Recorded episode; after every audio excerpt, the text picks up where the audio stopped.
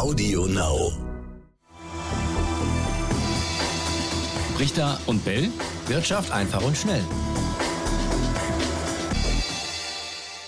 Und damit ganz herzlich willkommen eine neue Folge Brichter und Bell Wirtschaft einfach und schnell und wie immer mit dabei Raimund Brichter. Grüß dich, Raimund. Hallöchen, Etienne. Hallo, ihr da draußen. Ich hoffe, allen geht's gut und ihr seid auch gesund. Ja, ganz wichtiges Thema. Wichtigster Status natürlich Gesundheit, ganz klar. ähm, und das Thema Inflation ist irgendwie genauso wie Corona immer noch in aller Munde. Es hat sich jetzt nicht über den Jahreswechsel geändert, ganz im Gegenteil.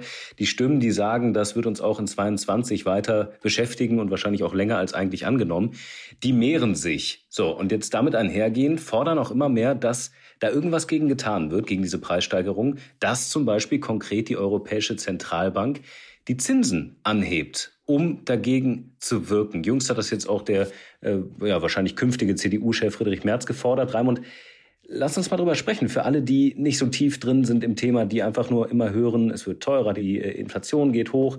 Ähm, warum wirken denn höhere Zinsen, sollten sie jetzt angehoben werden, steigenden Preisen entgegen? Wie, wie hängt das zusammen? Ja, ähm, das ist nicht unbedingt eins zu eins auch immer zu erwarten. Nur auf jeden Fall ist es schon so, dass äh, steigende Zinsen ja eher ein wenig die Wirtschaft bremsen und äh, damit auch äh, die Inflation bremsen. Denn eigentlich, äh, so ist es zumindest in den vergangenen Jahrzehnten gewesen, äh, wenn man mal zurückschaut, äh, ist die Inflation schon ein Zeichen von einer hohen Nachfrage und äh, sogar eine so hohe Nachfrage, dass das Angebot ähm, nicht mithalten kann. Das sehen wir ja teilweise jetzt. Und mit steigenden Zinsen werden Kredite normalerweise teurer und auch äh, mit Krediten wird ja Nachfrage häufig finanziert. Also wir kennen das alle, ein Autokredit zum Beispiel.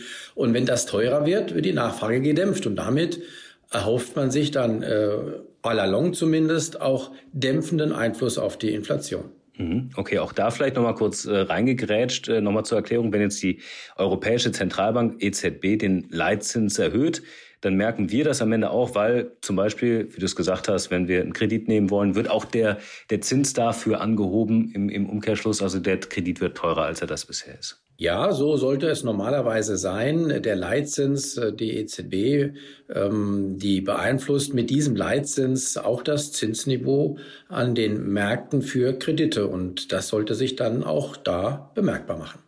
Was sind da die aktuellen Prognosen mit Blick auf dieses Jahr? Ich erinnere mich, vergangenes Jahr hieß es, naja, also das mit der Inflation, das äh, wird dann irgendwann Anfang 22, äh, vielleicht dann auch Richtung Sommer spätestens dann auslaufen. Jetzt heißt es, das könnte sich verfestigen, könnte dann ein weiteres äh, Szenario bleiben, womit man sich abfindet. Aber wo ist der Deckel? Also Raimund, wo, wo gibt es da die Prognosen? Wie weit geht das noch? Kann nicht mal alles noch teurer werden. Nichts Genaues weiß man ehrlich gesagt nicht. Auch viele Experten und Expertinnen nicht. Deswegen äh, schwurbeln die ja auch alle so ein bisschen rum. Ich weiß auch nicht, ich habe auch keine Glaskugel, wie die Inflation sich jetzt in diesem Jahr konkret entwickeln wird. Ich bleibe allerdings auch noch dabei, dass es Anzeichen gibt, dass die Inflationsraten, also die Preissteigerungsraten, die, es wird noch teurer werden, das ist klar.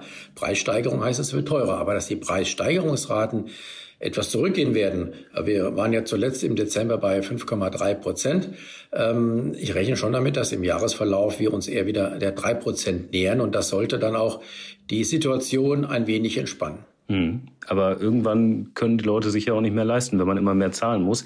Also ist das das einzige Mittel, dass man sagt, über die Entscheidung der Europäischen Zentralbank, den Leitzins anzuheben, so wie wir es gerade besprochen haben, kann man gegenwirken oder gibt es sonst noch irgendeine andere Schraube, wo man dran drehen kann? Du hattest ja gerade angesprochen, dass es, äh, dass sich viele Leute dann vielleicht einiges nicht mehr leisten können bei äh, weiter steigenden Preisen. Und mhm. genau das ist ja wiederum ein äh, entscheidendes Element, äh, warum sich Inflation langfristig festigen kann. Dass nämlich dann die Gewerkschaften über die Lohnerhöhungen, die sie erstreiten, einen Inflationsausgleich erstreiten. Und dann kommt äh, die normale Lohnerhöhung noch obendrauf, die sie haben wollen. Das heißt, dann gibt es die berühmte, berüchtigte Lohnpreisspirale, weil die Unternehmen das, was sie dann an höheren Löhnen bezahlen müssen, früher oder später, meistens früher als später wieder in ihren Preisen äh, draufschlagen und dann äh, ist die Inflation wieder etwas mehr gestiegen, weil die Unternehmen mehr für ihre äh, Produkte verlangen und dann fordern die Gewerkschaften und die Arbeitnehmer wieder äh, Lohnerhöhungen und dann geht das so weiter. Und das ist die Lohnpreisspirale. Das ist eine große Gefahr, dass sich das verfestigt. Augenblicklich sehen wir das noch nicht. Im vergangenen Jahr, auch in den letzten Monaten, waren die Tarifabschlüsse noch einigermaßen moderat. Wir müssen also das ganz genau beobachten, wie das in diesem Jahr sein wird. Ja, wobei das hat ja auch irgendwann alles ein Ende, oder? Ich meine, es kann ja dann nicht immer wieder hin und her und immer höher und immer höher. Doch. Zumal wir doch. Genau, das ist ja. die Lohn, ja, das ist die Lohnpreisspirale. Dann, mhm. dann hat sich tatsächlich Inflation verfestigt und wir haben über einen längeren Zeitraum, also über ein, zwei, drei oder mehr Jahre, dann tatsächlich äh, steigende, stark steigende Preise, also Inflationsraten von, sagen wir, fünf Prozent oder mehr. Das wäre dann tatsächlich eine Inflation, die sich verfestigt.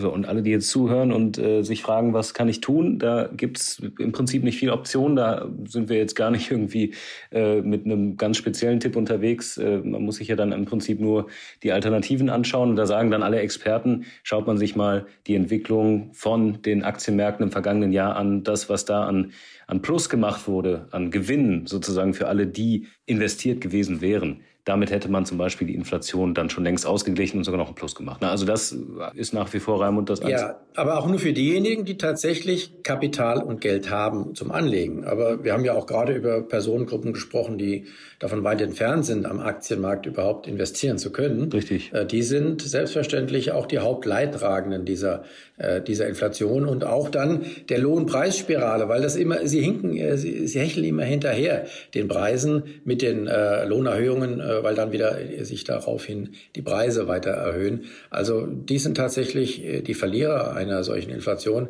Was den Aktienmarkt anbelangt, sage ich immer wieder, man sagt zwar auch, Inflation sei schlecht für Aktien und deswegen heißt es jetzt Inflationserwartungen hoch, ist äh, vielleicht eine Gefahr für den Aktienmarkt, aber à la long, also auf lange Sicht, sollten Aktien, und das haben wir letztes Jahr gesehen, du hast es gerade erwähnt, einen, mindestens einen Ausgleich für die Inflation bieten.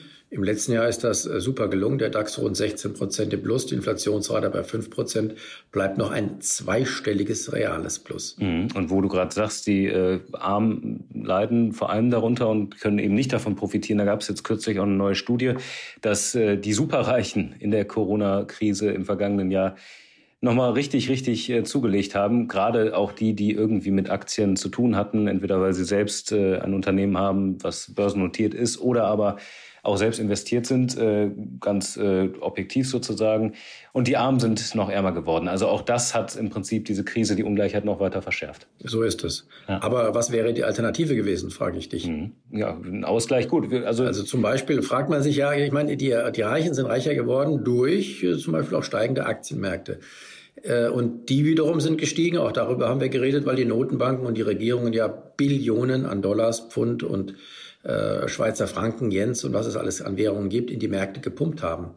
Wäre das nicht geschehen, ähm, wären auch die Armen zuerst leider, so muss man das wohl sagen, die Hauptleidtragenden gewesen, denn dann wäre es viel schlimmer gekommen. Dann äh, hätte möglicherweise oder höchstwahrscheinlich eine Weltwirtschaftskrise gedroht mit, äh, mit äh, tatsächlich steigender Arbeitslosigkeit, mit äh, viel mehr Armut. Also ich sage ja auch äh, häufig, dass wir dann vielleicht viele Leute in den Suppenküchen wiedergefunden hätten, äh, analog der 30er Jahre des vorigen Jahrhunderts. Und das genau haben die Notenbanken verhindert. Aber es hat selbstverständlich Nebenwirkungen und über die haben wir gerade geredet. Gut, da gibt es natürlich dann im Gegenzug die Forderung, dass die äh, Superreichen entsprechend noch mehr abgeben müssen über Steuern, dass man die reformiert, dass man da ein bisschen wieder an äh, Ausgleich reinholt oder Gerechtigkeit schafft. Genau. Aber klar, das ist, ein, ist auch ein altes Thema. Äh, da wird auch schon seit Jahren drüber gestritten, wie man da verfahren kann. Äh, wichtiger Punkt noch, wo wir gerade über Preissteigerungen reden und ähm, ja über, über Einkommensklassen. Was im Moment äh, ja eigentlich fast alle Deutschen noch brauchen, ist ähm, ein Auto, jedenfalls wenn sie von A nach B wollen. Äh, der Ölpreis wieder auf dem höchsten Stand seit sieben Jahren. Das heißt, das wird sich dann auch beim Tanken weiter bemerkbar machen. Raimund äh, ist ja wieder, also ich habe das Gefühl, es ist wieder ein bisschen teurer geworden. Ja. Nachdem es mal kurz mal ein bisschen runtergegangen ist. Ja, es ist äh, wieder teurer geworden, allein durch die auch den Aufschlag bei der CO2-Steuer, bei der CO2-Abgabe zum Jahreswechsel äh, wieder fünf Euro mehr. Ähm, das wirkt sich aus, das ist ganz klar. Und äh, das ist auch ein Haupttreiber möglicher künftiger Preissteigerungen, sind die Energiekosten, abgesehen von den Übertreibungen, über die wir auch gesprochen haben, an den ähm, Rohstofffinanzmärkten, die gibt es immer, ist hier im Hintergrund wirksam eine von der Politik eigentlich weltweit gewollte Preissteigerung bei den fossilen Brennstoffen, äh, um eben die Klimakrise äh, zu bekämpfen. Das heißt, das ist tatsächlich ein zusätzlich zu einer möglichen Lohnpreisspirale auch ein langfristiger Inflationsmotor für die nächsten Jahre. Also alles wird teurer. Ähm, was macht ihr damit da draußen? Äh, habt ihr irgendeine Strategie, euch dagegen zu wappnen oder eine Alternative, wie ihr das Geld irgendwie trotzdem anlegen, vermehren oder was auch immer könnt? Oder was hast, habt ihr für eine Meinung dazu? Schreibt uns gerne. Wir haben eine E-Mail-Adresse eingerichtet, brichter und bellet.ntv.de. Ja, gerne. Schreibt uns. Vielleicht können wir auch ein bisschen diskutieren ähm, über solche Strategien. Würde mich freuen. Ciao, ciao. Bis nächste Woche. Bis dann. Richter und Bell. Wirtschaft einfach und schnell.